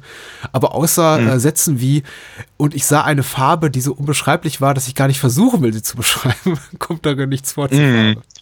Ja, er macht sich da ein bisschen leicht, ne? Ja, aber ähm, äh, ich meine, da, da haben wir ja einen ähnlichen Ansatz wie gerade bei, bei It Came from Outer Space, nämlich einfach etwas, etwas, was, was so ungewöhnlich und so, äh, so nicht greifbar ist für, für das menschliche Hirn. Äh, das ist natürlich etwas, was, ähm, was Lovecraft sowieso immer sehr, sehr gerne gemacht hat in allen äh, seinen ja, mythologischen oder auch im, im abgespaceden Dingen. Ähm, aber hier geht er halt einfach einen Schritt weiter und sagt, das Böse ist übrigens eine Farbe. Und die können wir gar nicht sehen. Und, und das ist schon, das ist äh, seltsam. Aber es gefällt mir. Ich finde ich finde, ich finde das eine klasse Idee, sowas. Aber äh, stellt natürlich die Filmemacher vor ein echtes Problem. Und was sie gemacht haben, ist, sie, ich glaube, sie, äh, die, die Farbe, die wir hier sehen, ist ja, geht ja immer stark ins Pinke. Ähm, und ich habe so das Gefühl, sie haben vor allem an Ultraviolett gedacht. Ja, sie spielen ja damit äh, bis, bis zum Exzess. Ich glaube, das ist auch einigen Leuten sauer aufgestoßen. Also gerade gegen, gegen Ende, ohne zu sehr ins Detail zu gehen, über den Inhalt des Gezeigten, versuchen sich ja so in einigen auch, auch äh, computergenerierten Tricks oder optischen Verfremdungen, die so in Richtung gehen, äh, Schlierenbildung oder, oder, oder, oder Pixel, Pixelation, solche, solchen Effekten, die man eben auch sieht, wenn man einen Film nicht sauber streamen kann oder eben irgendwie die Leitung Ja. hängt oder eine, die eine Blu-ray äh, verkratzt ist und äh, so sieht das dann eben ganz auf. Also das Bild pi- pixelt quasi so auf und, und, und die, die Bilder ziehen Schlieren, haben also so diesen, diesen Nachzieheffekt, den man auch manchmal sieht, wenn man, wenn man beim Fernseher dieses, dieses, ähm, diese, diese Rauschreduzierung zu hoch einstellt. Ja. Und Ja. äh, das ist schon, also ich muss sagen, sowas in einem, in einem Kinofilm zu sehen, ist, ist gewöhnungsbedürftig. Ich habe jetzt zum zweiten Mal gesehen, mir hat es zum zweiten Mal besser gefallen. Als ich das erste Mal sah, diesen Effekt, dachte ich so, äh, mit der Farbe komme ich klar. Äh, hier pink, grelles Lila geschenkt, meinetwegen. Wie soll man es auch sonst machen? Ähm, gut, man kann es auch anderweitig machen. Es gibt diesen, diesen deutsche, diese deutsche Lovecraft-Adaption, die Farbe, die eben auf demselben Stoff beruht, die haben das dann eben komplett in schwarz-weiß gedreht und Farbe kommt erst in Bis auf die Farbe. Bis auf die Farbe selber. Äh, also es gibt Möglichkeiten. Aber äh, ich möchte mal sagen, in einem reinen Farbfilm, ja, der auch Mainstream-kompatibel sein soll, ist das schon okay. So. Ja, ich, ich, fand das, ich fand das tatsächlich relativ gut gelöst, muss ich ganz ehrlich sagen. Einfach, äh, ich glaube, ich glaube, das, das ist ja das, was ich an Lovecraft sowieso immer am, am also mehr, mehr schätze als eben, sagen wir mal, so diese, diese vor allem vor allem später dann kompilierten ähm, äh, Chronologien und, und, und, und Mythologie aufbauten und was hängt womit zusammen und was kam eigentlich zuerst und äh, keine Ahnung, wie die, die halbe Geschichte von Rillier oder was auch immer noch hinterhergeschoben äh, und so. Das, das ist ja alles nett und schön und gut und macht auch Spaß und sowas, aber ich glaube, was ich halt wirklich, wirklich an Lovecraft schätze, ist dieser Mindfuck. Mhm. Einfach so dieses, dieses, wenn, da, da, da spielen halt für mich halt immer, immer diese, diese ganz, ganz, ganz, ganz klassischen Horrorelemente mit rein, die ja heute kaum noch wirklich verstanden werden. Also etwas, womit Lynch auch immer sehr viel spielt, so diese, diese ähm, Doppelgänger Mhm. zum Beispiel. Ne? Du, du bist nicht der, der du glaubst, dass du sein solltest. Und sowas. Und, und, und ich habe was gesehen, aber stimmt das jetzt oder werde ich wahnsinnig? Also der- überhaupt der, der, der Wahnsinn als, als, als, letzte, als letzte Instanz des, des menschlichen Hirnsverständnisses ähm, als, als, als Schutzmechanismus gegen, gegen eine Welt oder gegen ein Universum, das von dir selber nicht viel hält. Mhm. Und, und, und dass das eben im Prinzip äh, wie soll ich sagen, das ist zwar das, das offenkundig das Schrecklichste, was ich Lovecraft vorstellen konnte, aber gleichzeitig irgendwie so das Einzige, was was nützt.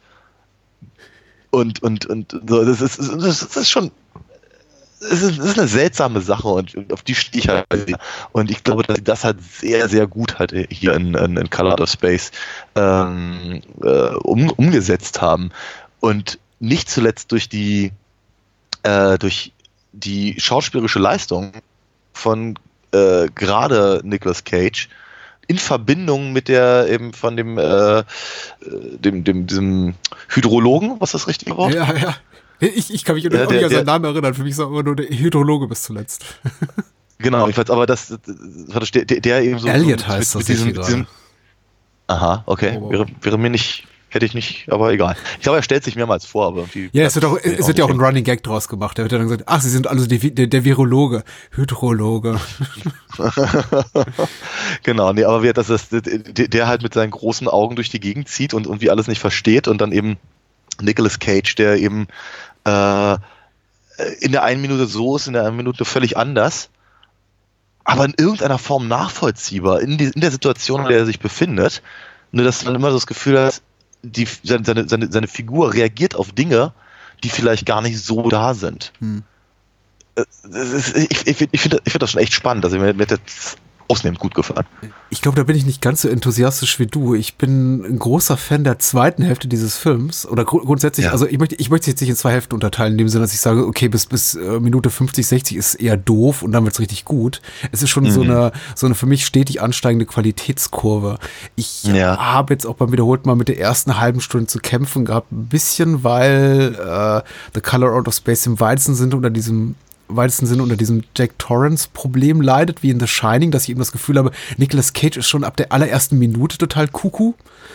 Ich versuche mir das immer so ein bisschen schön zu reden, weil ich eben auch denke, er ist auch Ja. tatsächlich mit einer sehr anstrengenden Familie Ja. Gestraft möchte ich auch nicht sagen, auch das wäre zu hart, weil ich meine, seine Frau hatte eine Krebs-OP, sie sind irgendwie auf dieses Land gezogen, er ist, hat ganz offensichtlich eine schwere Midlife-Crisis. Ich meine, welcher ähm, erwachsene Mann kauft sich Alpakas als neues Ja. Hobby? Äh, und, und die Kinder wollen auch nicht so, wie er will. Äh, der, der kleine Sohn ist komplett introvertiert und, und, und, und phobisch vor allem und die äh, beiden älteren Kinder extrem pubertierend und, und unnahbar. Äh, das ist eine schwere Situation. Andererseits denke ich mir auch mit so einem Vater schwierig. Und ich habe jetzt eben zu wiederholt mal die Frage gestellt, inwieweit zahlt eben die Art und Weise, wie Nathan Gardner, so heißt seine Figur, geschrieben ist, auf so die Nicolas Cage Star-Persona ein, in dem Sinn, dass eben die Produzent oder der Autor Richard Stanley, der auch das Drehbuch geschrieben hat mit Scarlett Amaris, heißt hier seine Co-Autorin, sich gedacht hat, okay, wir müssen es auch irgendwie so den, den Cage-Fans recht machen. Cage darf irgendwie, muss von Anfang an die, die Szenerie kauen, wie, um meinen Anglizismus ins, äh, wirklich sehr, sehr schlecht ins Deutsche zu übertragen. Ich finde es nett. Ich glaube, das, das, das, das werde ich jetzt mal so direkt in meinen, meinen Sprachgebrauch eingehen. Ich komme sehr schnell drüber hinweg, wollte ich noch ergänzen. Also das, das Ja. geht dann relativ schnell und gegen Ende ist es komplett verflogen. So weit sogar, dass ich mich, wenn da tatsächlich der Film durch ist und der Abspann läuft, ich mich schon kaum noch daran erinnern kann, dass ich ein bisschen mein kleines Beef hatte mit dem, mit dem Beginn. Aber äh, das und die, wie ich finde, nicht immer wirklich sinnstiftende Nebenhandlung, die der Film so hat, oder Nebenfiguren. Ja. Ja. Die Wasserwerkchefin, wer auch immer, oder St Mhm. Stadt, Stadtbaurätin, wer auch immer, Ja. ja, habe ich jetzt nicht gebraucht. Ich, ja, aber die ist halt gut für die Pointe. Ne? Dafür brauchen wir sie. Ähm, ich, ja, ich, ich mh. Das Fernsehinterview, das ist für mich, das ist für mich ein großer Stein des Anstoßes tatsächlich, in dem ja, Nicolas Cage quasi nur, die lassen ihn vor der Kamera verhungern oder seine Figur. Er wird dahingestellt Ja. vor die Kamera und als kompletter Idiot inszeniert, der er Was nicht ist. Aber ist das nicht interessant, wie, wie, wie, wie sehr sich irgendwie die, die, die Sache da auch irgendwie gleicht mit dem It Came from Outer Space, was wir Ja, ja, hatten? natürlich. Interessant. Also es, äh, oh- ohne, ohne dass, dass ich es gewusst hätte, ähm, ich habe vor allem des Titels wegen äh, zusammengepackt, aber es, es passt erschreckend gut. Ähm, ich, ich sehe es ein ganz kleines bisschen anders, muss ich ganz ehrlich sagen. Also ich sehe, was, ich sehe, was du sagst, beziehungsweise was, äh, dass du recht hast in dem, was du sagst. Aber ähm, ich sehe eine Familie, die mir persönlich sehr schnell auf den Senkel gehen würde. Das ist richtig. aber, aber ich sehe auch zumindest den Versuch der Filmemacher, sie halt halbwegs authentisch darstellen zu lassen in relativ kurzer Zeit. Ich meine, sie, sie lassen sich tatsächlich eine halbe Stunde Zeit, um diese Figuren einzuführen, um halt im Prinzip das Drama, was letztendlich durch die Farbe ähm, kommen wird, äh, halt auch einwirken zu lassen. Ich glaube, das funktioniert sehr gut. Diese pubertierenden Teenager in ihren verschiedenen Ausführungen, ich meine hier äh, Lavinia, Madeline Arthur äh, ist halt ist halt irgendwie voll, voll auf dem auf dem Wicker-Trip. ja. Net, net, netter kleiner äh, äh, Nebengag, dass sie das Necronomicon da rumzuliegen hat. ja, und das so. so. Ich, Sie packt find ihre ich- Sachen und das ja, sehr schön, ja. ja, finde ich, finde ich, finde ich ganz süß. Ähm, und, und halt hier Benny ist halt, ist halt irgendwie der Kiffer und so. Ähm, genau, jedenfalls, äh, die sind, sind anstrengend, aber es ist ja nicht so, als wären Teenager nicht anstrengend.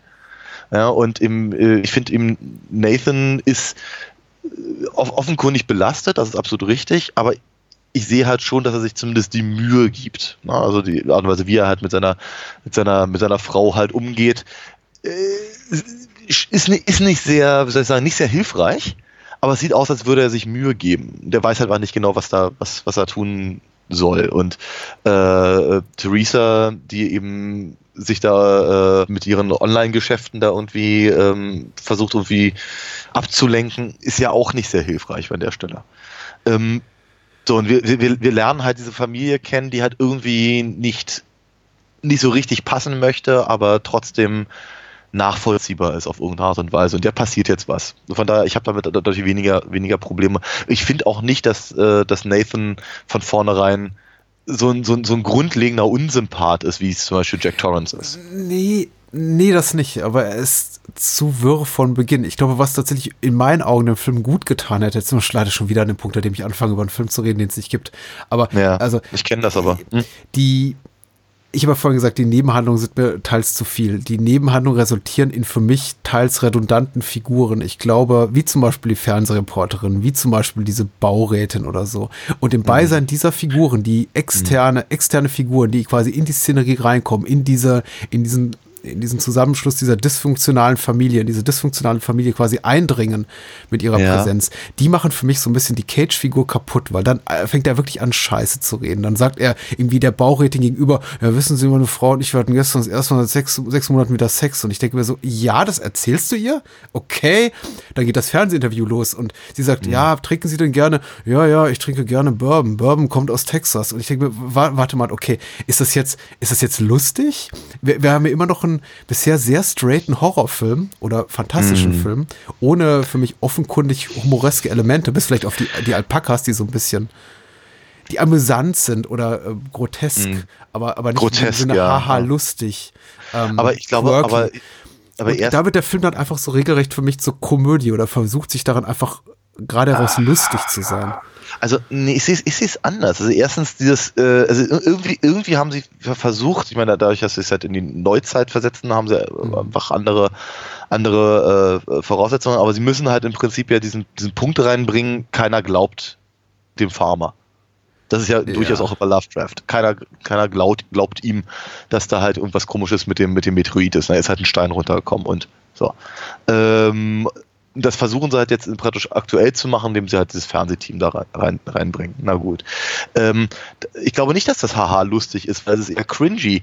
Und äh, wir sollen ja, glaube ich, Nathan durchaus mögen an der Stelle. Und das, es wird ja auch thematisiert. Er steht ja vor dem Fernseher und kommentiert halt, wie schrecklich er aussieht, was für ein Blödsinn er redet und, und warum sie eigentlich ausgerechnet diese Passagen aus diesem Interview halt äh, im Fernsehen zeigen, um ihm um ihn offenkundig schlecht dastehen zu lassen. Mhm. Und damit wird er im Prinzip seine eigene Situation, auch gerade gegenüber seiner Familie, die jetzt eben sich ja auch mit anguckt, äh, das, das, das spielt aus meiner Sicht mehr ins Tragische als ins Komische. Ja, ja, okay. So, zumindest habe ich das so gedeutet, meine Güte. Ja, das, das ist eine durchaus legitime Bedeutung. Ich meine, für mich hat eben auch der Humor nicht funktioniert, falls es der Humor gewesen sein soll, was für die Möglichkeit spricht, dass es eben auch nicht äh, humoresk gemeint war. Ich habe es äh, tatsächlich so verstanden und für mich steht das teilweise eben auch zum im, im Widerspruch zu der Art und Weise, wie Nathan uns äh, vorgestellt wird, nämlich als mhm. zwar äh, Mensch, der überfordert ist mit der Situation, in der er sich befindet, aber nicht als dummer Mensch, nicht als Naivling. Er ist eben ja. schon ein offensichtlich gebildeter Mann, sonst wäre er, glaube ich, auch nicht mit der erfolgreichen Online-Brokerin oder Consultant oder was auch immer seine Frau da macht, äh, äh, verheiratet und hätte irgendwie, mhm. wäre zu einigem Wohlstand gekommen, so dass er eben sagen kann, ich bin jetzt 50, ich werde jetzt Alpaka-Farmer. Ähm, also nee, irgendwie. Wo, ja. Mhm. Wo, wo, und, ja. Hm? hm. Ich, ich, wollte nur noch ja, ich wollte noch hinzufügen, dass die Farm ja nicht seine ist. Also schon ist es schon seine, aber sie ist geerbt, ist ja die von seinem Vater. Ja, und das halt, dass das, das, das für ihn ja auch durchaus ein echtes Problem ist, dass er ja. eben auf der, auf, der, auf der Farm ist, auf der er nie sein wollte. Ja. Aber das, das, äh, er, er, er betont ja sehr, dass sie es jetzt geschafft hätten, dass sie nicht mehr in der Stadt leben müssen, sondern dass sie jetzt in der Natur leben und, zu den, und so. Also von daher diese Midlife-Crisis-Geschichte und mit dem mit sich selbst nicht im Reinen sein und sowas, das ist da schon, schon, schon, schon stark drin in der Figur, das ist richtig. Und das war es aber auch tatsächlich. Also all diese Probleme oder Problemchen, äh, tonale, narrative Schachzüge, die ich für nicht besonders gelungen halte, befinden sich eben wirklich im, im ersten Akt oder im ersten Drittel des Films. Und der mhm. Film nimmt mehr und mehr davon Abstand und wird grotesker, wird surrealer, wird auch wagemutiger in seiner Erzählung, schmeißt einfach eben auch Sachen rein, äh, Wege und Mittel, Szenen zu äh, wahrzunehmen, auch, auch schräge Figuren, die wir einfach so akzeptieren müssen. Und wie gesagt, hm. würde, tut der Film das von Beginn und etabliert eben so eine Figur wie diesen Ezra, diesen, diesen Einsiedler, Kiffer-Typen, der eben nebenan wohnt, der von Tommy Chong ja. gespielt wird. Ja, sehr schön. Ich freue mich immer, ihn zu sehen. Äh, finde ich super. Der kann alles machen, was er will. Und jeder frage nicht die Sinnhaftigkeit seines Tuns. Bei Nathan ist aber eben doch noch so, dass ich für mein Gefühl, also mein Gefühl ist, äh, das ist noch eine Figur, an der wir uns zumindest zu Beginn fest die Möglichkeit haben sollten, uns ein bisschen daran auch emotional festzuhalten. Ja. Und der Film wirft das ganz schnell weg, indem er eben eben als ähm, als unzuverlässiger, also in, in, in Lovecraft Story äh, ist, ist er auch, äh, auch eine Figur, wenn auch nicht so gezeichnet wie hier, aber eben als unzuverlässiger, nicht vertrauenswürdiger vertrauenswürdige Person irgendwie dargestellt wird in kürzester Zeit. Und das hat, ja. das hat mir so ein bisschen gefehlt. Also tatsächlich jemanden, den ich zumindest initial als Protagonisten wahrnehmen kann, an dem ich mich so ein bisschen klammern kann. Und erst eben mhm. von Beginn an signalisiert er mir, okay, ich werde ich werd der Erste sein, der durchdreht, wenn das hier, wenn dir irgendwas Komisches passiert. Ja, wie, ja, mir, mir, mir, mir, mir, mir geht's halt nicht so. Also okay. ich kann das, kann das in gewisser Weise verstehen, aber mal, das, mir kommt das auch eher so, sagen wir mal, von außen, also von, von aha, guck mal, das ist Nicolas Cage. Ja, und wir wissen von Verstehe. ihm, dass er, dass er, dass er gerne, gerne dazu tendiert, ein bisschen überkandidel zu spielen. Ähm, wobei ich damit nie ein Problem hatte, muss ich ganz ehrlich sagen. Ich mag ihn wirklich sehr gerne als Schauspieler und ich äh, mag seine früheren Sachen vielleicht ein kleines bisschen mehr. Äh, von seinen letzteren paar habe ich auch relativ wenig gesehen. Ähm, aber ähm, sagen wir mal, mir, mir ist ja tatsächlich, wenn er äh, seltsame Figuren spielt, ist, ist er mir irgendwie sympathischer, als wenn er versucht, straight zu spielen. Ja. Was er kann. Ich meine, was ich kann und diese, die, die äh, National Treasure Sachen und sowas sind ja so, so straight wie nur was. Ähm, und ähm, von daher glaube ich, das bringt er schon ein bisschen mit. Das hattest du vorhin ja auch richtig gesagt. Aber ich habe nicht das Gefühl, dass es in dem Film direkt so mitspielt. Außer, dass ich weiß, dass es halt eine Lovecraft-Verfilmung ist, dass ich weiß, dass es nach hinten losgehen wird, dass ich weiß, dass Nicolas Cage das vermutlich auf seine Art und Weise bringen wird. Mhm. Ich aber möchte das auch nicht äh, Cage in die Schuhe schieben. Ich glaube, es ist eher für mich ein Versagen des Drehbuchs. Aber ich möchte das auch nicht endlos darauf rumreiten, äh, auf, mhm. auf, auf, auf, meinem relativ milden Kritikpunkt, möchte ich mal sagen. Ich habe nichts gegen Cage. Ich mag Ich bin großer Fan. Ich muss auch, genau wie du, habe ich wahrscheinlich 90 Prozent seines Direct-to-Streaming oder Direct-to-Video-Outputs der letzten 20 Jahre nicht gesehen. Mhm. Weiß ich nicht, irgendwie Navy Commando 2 oder, oder, oder, oder was weiß ich, was er, was er alles so macht. Irgendwie apokalyptische Bibelfilme.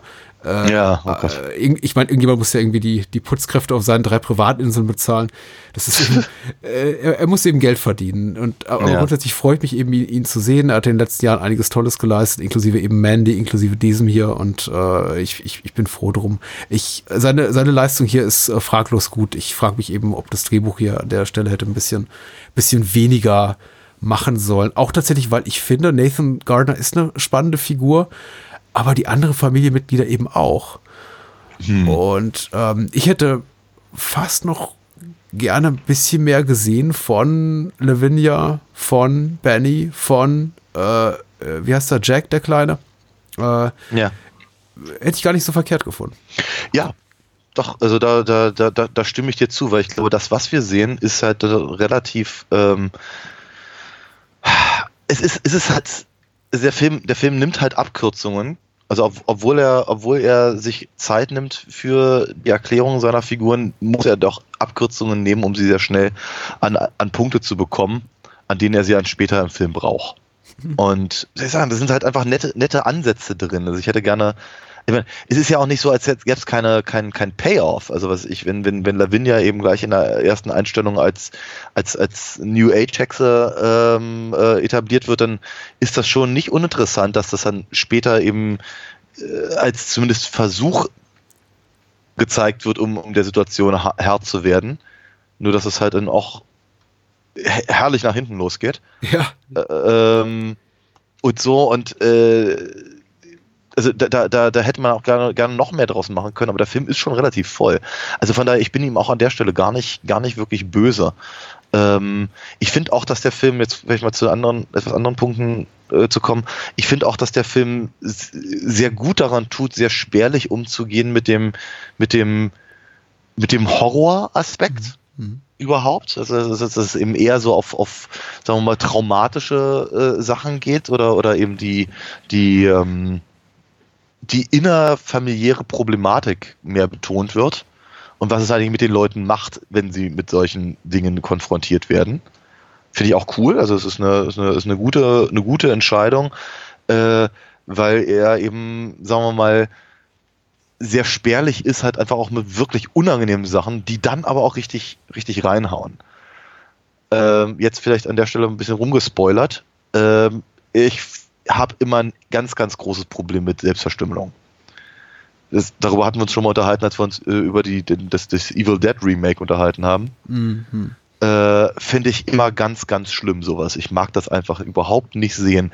Und dadurch, dass es irgendwie so völlig, also so quasi aus dem blauen Dunst kommt, aber dann dafür auch wirklich unangenehm eingeführt wird, also mich hat es richtig, richtig gepackt. Und ähm, ansonsten gibt es noch ein paar Jumpscares, aber auch nicht viele. Aber das, was man, was man halt vermeintlich oder größtenteils eben nicht sieht, sieht aber auch unangenehm aus. Ja, die mutierte Katze im Scheinwerferlicht hier nochmal erwähnt. Zum Beispiel auch, auch, auch, die, auch die mutierten Alpakas und die, äh, die mutierte Mutter. Ja. Alles, alles nicht sehr schön. Wobei ich mich sehr gefreut habe, da über diese, diese, ich meine, die ist ja auch bei Lovecraft schon drin, aber diese, diese, diese, diese neue, diese Neudeutung von The Mad Woman in the Attic. Mhm fand ich auch eine schöne, ein schöner Einfall tatsächlich. Ähm, ja, der, der, von, von, von diesen Sachen hat der Film eben genug und dann aber so richtig eingesetzt und an richtigen Stellen mit genug Platz dazwischen, ohne dass es halt einfach nur ein aneinandergereihter Schocker ist. Was die Effekte des äh, Films betrifft, finde ich ihn äh, erstaunlich konventionell, aber dadurch nicht schlecht. Es ist tatsächlich so, dass ich als äh, Mensch, der relativ viel Horror konsumiert, äh, bei fast jedem Effekt mir dachte, ach, das habe ich so oder so ähnlich schon anders anderswo gesehen. Ja. Ich meine, diese, diese Vergleiche zu Dingen aus einer anderen Welt, was äh, ja, Vergleich, der glaube ich auch nicht nur hier in der Inhaltsangabe von Koch selber genannt wird oder gemacht wird, mhm. sondern glaube ich auch in jeder Rezension zu lesen ist, der kommt ja auch von ungefähr. Also das ist ja, kommt ja irgendwie auch nicht aus dem ja. äh, gerade von dir genannten blauen Dunst, sondern der ist tatsächlich äh, belegbar. Es sieht alles doch äh, relativ ähnlich aus, genau wie der Kopf aus dem Rücken und äh, irgendwie auch also das Monster selber, ich habe eben Extra erwähnt, ist, ich weiß nicht, ob die ob Richard Stanley Extra geguckt hat. Ich gehe mal stark davon aus. Aber sagen wir mal so, es ist, das Monster ist relativ ähnlich angelegt, ge, genau wie, ach, ich weiß nicht, diese mutierten Insekten, all das hat man irgendwie so oder so ähnlich schon mal woanders gesehen. Es sieht aber, das ist nicht weiter schlimm, weil es tatsächlich auch das hast du gesagt, relativ spärlich eingesetzt wird, nicht in einem inflationären Maße, bei dem man dann denkt, okay, okay, Effekt Overkill, irgendwie am Ende splattert alles noch wüst durch die Gegend. Es gibt Mhm. wenige Gore-Momente, die so komplett ausgewalzt sind. Alles ist eher so, eher auf, auf einen kurzen, heftigen Schock bedacht. Und dann geht's eben auch weiter im Thema und zum nächsten Effekt. Und die Effekte sind eben und die Kreaturen auch so abwechslungsreich, dass mir, dass ich, obwohl ich so bei ganz nüchternem Nachdenken eben äh, feststelle, ja, das habe ich doch irgendwie woanders auch schon mal so ähnlich gesehen, während des äh, Zusehens nie das Gefühl habe, okay, das ist jetzt ein Rip-Off von, von irgendwas. Dafür Ja. ist der Film auch durchaus zu idiosynkratisch in vielen Momenten, gerade wenn es darum geht, eben diese, diesen kosmischen Horror darzustellen. Gut, ich meine, Ja. pink ist pink und lila ist lila und aus den Farben kommt man nicht raus und wir haben eben nur ein bestimmtes äh, Spektrum an Farben, die das menschliche Auge wahrnehmen kann. Das, dem, dem kann man auch, dieser, dieser Herausforderung kann auch der Filmemacher nicht entkommen. Aber diese Bilder, die wir da teilweise sehen von, äh, ja, sphärischen, Sphären, Welten, kosmischen Welten, äh, Skylines, äh, äh, äh, Himmelskörpern, die sich da bewegen und äh, wie das Ganze inszeniert ist, da, äh, wenn zum Beispiel die Kamera quasi in in Lavinias Kopf reinfährt, die sich hab dieses Ja. äh, Wicca-Symbol da in, in die Stirn geritzt hat. Das sieht schon, das sieht schon sehr, sehr toll aus. Also da war ich auch Ja. sehr, sehr begeistert von. Aber ich glaube, ich glaube eben auch, dass der Film einfach andere Interessen hat. Also Ja. das ist, ist halt einfach, einfach, Die kleine Qualle unter der Dusche wollte ich noch erwähnen. Also Effekt, Oh ja. die fand ich sehr effektiv. Das ist so, Ja, ah, sehr unangenehm. das ist so, Ja. so sehr unangenehmer Moment. Ja, ja. Ähm, ich, ich habe eben so das Gefühl, der Film ist halt alles in allem deutlich, deutlich zerebraler Ja, als eben absolut. die meisten anderen Schlabber-Horror-Viech-Filme. Äh, von denen es ja gute wie schlechte gibt. Also wir möchte ja mich gar nicht, gar, gar nicht äh, aussprechen. Und wenn es um Body Horror geht, äh, dann, dann, dann, dann möchte ich halt schon so ein bisschen, bisschen Cronenberg einfach auch haben. Wie halt, ich, ich, ich glaube, es, es geht ihm tatsächlich mehr um die Sachen, die ich vorhin erwähnt habe, sagen wir, die sagen wir, für, für mich eben auch klassischer Lovecraft sind. Eben wie halt dieser, dieser, dieser schleichende Wahnsinn in, in, an, an, angesichts eines, eines äh, best, bestenfalls desinteressierten Universums. Ja, Da ist der, und das aber eben dann aber gleichzeitig die Frage zu stellen, okay, was, was macht das denn tatsächlich mit so einer Familie, Hm. die damit konfrontiert wird? Und das finde ich echt, interessant, echt cool. Ich bin, ich bin ihnen sehr, bin sehr dankbar dafür tatsächlich. Mhm. Ich, mu- ich muss ganz ehrlich sagen, die, meine, meine, meine Hoffnung im äh, Lovecraft nochmal noch mal in, in interessant zu sehen, sind äh, streben gen Null mittlerweile. Spätestens nachdem wir uns über hier Mouth of Madness äh, unterhalten haben, was nicht wirklich Lovecraft ist, aber so deutlich daran angelehnt, ja, ja. ähm, äh, denke ich so bei mir, uff, es ist äh, echt, echt schwer. Ich meine, das Necronomicon selber hatten wir auch neulich mal, das war, das war ganz cool, das nett, nette Ideen, teilweise zumindest. ja, du hast natürlich recht, das ist Geisterbahn-Horror. Also Mouth, in the Mouth of Madness noch mehr als jetzt Necronomicon, finde ich, aber. Ja. Wobei ich, ich, ich, ich also, vielleicht auch inspiriert durch unsere Filmwahl, ich spiele gerade Call of Cthulhu. Das ist auch nett. Ja, das alte, das alte Infogrames-Spiel, oder? Nee, das, das, das, äh, das neue Spiel für die Xbox. Da, da, da siehst du mal, wie alt, wie, wie, wie lange ich hinterher bin. Ich kenne das noch aus den 90ern. Da gab es auch schon Call of Cthulhu vor, vor, von, von, von dieser französischen Spiele, Spiele äh, Infogrames, äh, dieses äh, t- äh, Grafik-Adventure. äh, ja, ich, ich, ich glaube, ich verstehe, was du meinst. Äh, das Zerebrale, genau. Äh, se- Sehe ich auch so. Deswegen, ehrlich gesagt, bin ich jetzt auch nicht so äh, emotional mit dabei, wenn ich, ich habe jetzt schon die eine oder andere Kritik gelesen, die eben gesagt wird, ja, die Effekte, ja, hat man woanders schon gesehen und überhaupt dieses ganze äh, diese ganzen Videostörbilder dann gegen Ende, das, das brauche ich alles nicht. Ich, ich denke mir, ja, nein. Äh, Für mich ist das adäquat in Angesicht der Möglichkeit, mit denen eben die Filmemacher hier arbeiten, die Drehbuchautorin, Autorin, äh, Autor hier arbeitet und, und äh, mit den Möglichkeiten, die ihnen eben auch vielleicht auch budgetär zur, zur, zur Verfügung stehen. Also sagen wir mal so, du hast, du hast vorhin äh, gesagt, Selbstverstümmelung trifft dich, in dem Sinn, dass es dir halt nahe geht. Das ist halt ein Wunden, ein Punkt berührt an dir, der, der, der unangenehm ist, der dich unangenehm berührt, der einfach einen Ekel Ja. oder eine Abscheu in, in, in dir auslöst. Und diese Total. Momente habe ich hier eben, habe ich hier eben zuhauf. Und dafür Mhm. muss ich nicht die Möglichkeit haben, mir das im Nachgang irgendwie rational zu rationalisieren, indem ich eben sage, ja, da waren die Effekte Schulnote 2 plus und das habe ich irgendwie anderweitig Mhm. schon gesehen und das war irgendwie nicht so gut gemacht. Es gibt einfach diverse Momente hier, in denen ich mir dachte so, uh, das ist einfach unangenehm und dafür muss ich nicht mal wissen, wo genau kommt das her, wo genau führt das hin, ist das alles technisch gut umgesetzt. Einfach nur die Tatsache, dass ähm, Nicolas Cage diese mutierten Tomaten frisst und sie wieder ausspuckt und Ja, immer schreiben, ja, ja. tu das nicht oder äh, Das doch anpackt. Mund, ja. Und genau, nimm das nicht in den Mund, fass das nicht an, Finger davon. Oh, dann sitzen Ezra und Benny in dieser, in dieser Hütte von Ezra und trinkt dieses brackige Grundwasser. Und neben ihnen Mhm. sitzt der Hydrologe und sagt, ah, solltet ihr nicht trinken? Und Ezra sagt, ah, hier, was ihr nicht umbringt, macht dich nur härter oder irgendwie sowas. Äh, Ich paraphrasiere. Und ich denke mir so, nein, nein, mach das nicht.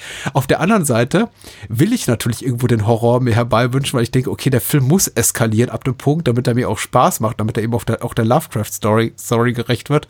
Andererseits sitze ich eben immer wieder da und denke mir, nein, nein, tu, tu das nicht. Und, und, und löst in mir diese, dieses, dieses Gefühl der, der, ähm, der, der, der, der sehnsüchtige Abscheu irgendwie aus, dass ich schon irgendwie das, den Figuren allen das Ja. Allerschlimmste wünsche, einfach damit ich meinen Spaß habe, damit eben die Situation eskaliert und andererseits immer denke so, oh, ist das unangenehm, ich will das eigentlich gar nicht sehen. Ja. Ähm, und dafür brauchst du nicht mal irgendwie äh, richtig ähm, plaka dafür bedarfst du nicht mal richtig plakativer Ekeleffekte, weil davon gibt es, glaube ich, in dem Film nahezu null. Also wirklich Momente, in denen ich mir denke, so, uh, da wird irgendwie einem der, äh, wird einem irgendwie das, das, das, das, das, Gemächt rausgebissen und irgendwie in die Gegend gespuckt oder so. Also der Film ist nicht geschmacklos blutig oder Hm. explizit. Ähm, aber er trifft einfach äh, emotional sehr, sehr wunden oder leicht angreifbaren Punkt auch bei mir.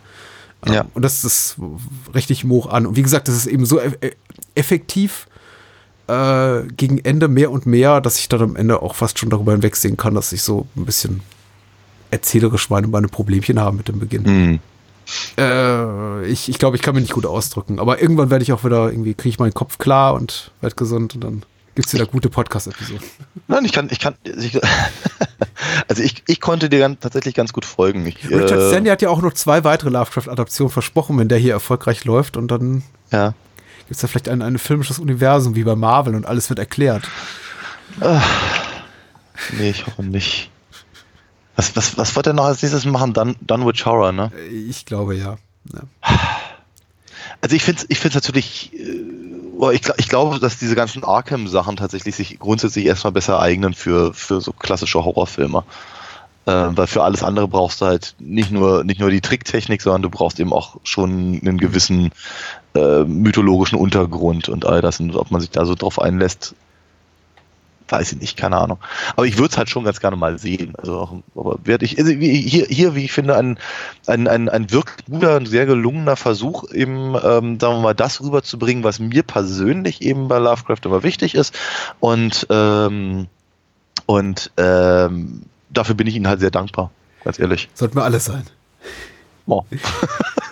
Ich äh, äh, bin, ich, ich bin auch sehr happy. Ich glaube, ich habe mir so, ich weiß, vielleicht, vielleicht sollte man da auch gar nicht drauf eingehen. Ich meine, jetzt in Anbetracht der Tatsache, dass der Film eben doch erst in vier, vier Wochen auf dem Heim, im Heimkino rauskommt, vielleicht Menschen sagen, verrat mir nicht irgendwie jede Kleinigkeit. Ich, ich habe gerade überlegt, ob wir diese ganze Krebsthematik thematisierten, so, thematisieren sollten, weil äh, Nicolas Cage, also Nathan Gardner, ja auch den Film hindurch unter diesem äh, Krebsgestank seines Vaters, den er immer noch in der Nase hat, seines toten Und seiner Frau. leidet. Und seiner Und Frau, seiner die ihn auch Frau. daran erinnert, immer an den Krebstod seines Vaters, den er ohnehin nicht mochte. Also es ist ja alles auch so äh, psychologisch äh, sehr, sehr komplexe äh, Situation, in der, der die sich äh, befinden, ob man irgendwie darauf noch eingehen sollte, aber vielleicht, vielleicht muss man Ich das weiß es nicht.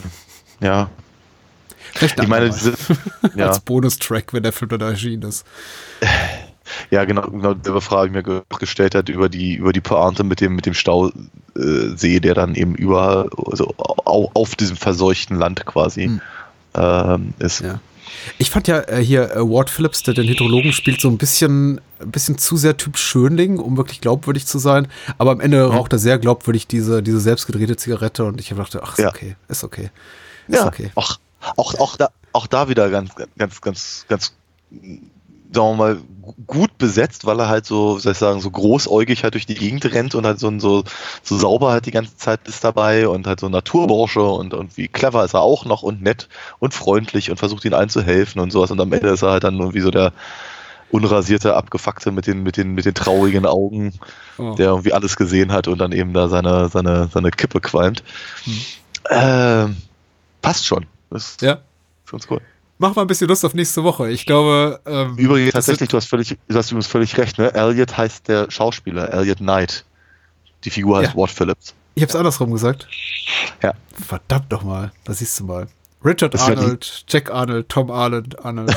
Und, Und jetzt sowas. noch Elliot Knight und Ward Phillips, ja. Äh, ich glaube, ich habe meine komplette Glaubwürdigkeit bald verspielt. Aber ich kenne ihn auch nicht. Ich kenne ihn auch nicht. Ich muss tatsächlich sagen, äh, ich Ja. kenne natürlich Tommy Chong, Jolie Richardson und Nicolas Cage, aber äh, jenseits davon keinen von diesen Menschen jemals gesehen irgendwo anders bisher. Ja, ja, ja. ja. Mal gucken, vielleicht ändert sich das noch. Und äh, Elliot Ja, Knight wird ein ganz großer. Hm. Alright, äh, nächste Woche, ich glaube wieder Feiertagsprogramm, Festtagsprogramm, Oh ja. ist tatsächlich ein der Wunschfilm eines unserer Hörer, und den kann man auch ruhig mal beim Namen nennen, das ist der liebe Mirko, der uns schon lange, glaube ich, die Stange hält und äh, die Fahne hochhält für unseren kleinen Podcast und ich glaube ich schon vor vielen Jahren, ich glaube im ersten Jahr unseres Bestehens, wünschte in Kommentaren wiederholterweise, mach doch mal Crying Freeman von Christoph Gans. Und jetzt, Genau. äh, das sieben, acht Jahre, Pi mal Daumen später, reden wir über den Film. Ja. Ja. Ich freue mich da sehr drauf. Und dann, dann daneben, sagen, damit das, damit das eben auch so ein, so ein richtig schönes Kontrastprogramm ist, unterhalten wir uns über in den Clown des CIA, auch bekannt unter dem Namen Die Todesfalle des CIA oder In the Claws of the CIA oder Ninja in the Claws of the CIA. das, also ich meine, wenn der, wenn der, wenn der Film von 1982 unter der Regie von John Liu, wie ich hier gerade lese, auch nur halbwegs das bietet, was, was vier Titel äh, und eine, eine, ein unglaublich großartiges VHS-Cover ähm, so, so versprechen, dann bin ich sehr zufrieden mit nächster Woche. Es gibt eine Figur, die heißt Dr. Style. Also das ist, das ist daran, da, an der, an, an dem Namen muss ich, äh, muss ich Ja. der Film beweisen. Also meine Ja, Erwartung ja, ja. erfüllen. Ja, Genau. einer ist äh, ein, ein Schauspieler, äh, trägt den wundervollen Titel Casanova Wong. Und Christian Anders ist mit dabei, da freue ich mich auch sehr drauf. Ja, wir dürfen gespannt sein. Und natürlich irgendwie ja, auch noch als Qualitätsprogramm dann zusätzlich, äh, genau, The Crying Freeman mit dem wunderbaren Mark Dacascos in der Hauptrolle. Auch ein äh, vollkommen unterschätzter Schauspieler, den ich sehr gerne mag. Und den wir beide mögen und äh, mit dem wir uns so Ja. gerne beschäftigen nächste Woche. Das war's. So. Cool. Hoffe, wir haben ein bisschen Laune gemacht in diesen schweren Zeiten mit äh, einem guten Filmprogramm. Nächste Woche äh, geht's dann genauso weiter. Also, bis dann. ne? Bis dann.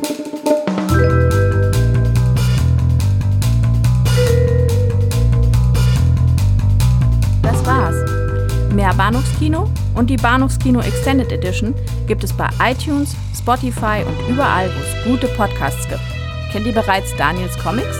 Auf alinafox.de erfahrt ihr alles rund um seine legendäre Meisterdiebin und ihre Abenteuer. Und denkt bitte daran, eure Unterstützung durch eine Patreon-Patenschaft oder PayPal-Spende sichert diesem Podcast das Überleben. Unter bahnhofskino.com findet ihr alle Möglichkeiten, uns unter die Arme zu greifen. Vielen Dank fürs Zuhören und adios.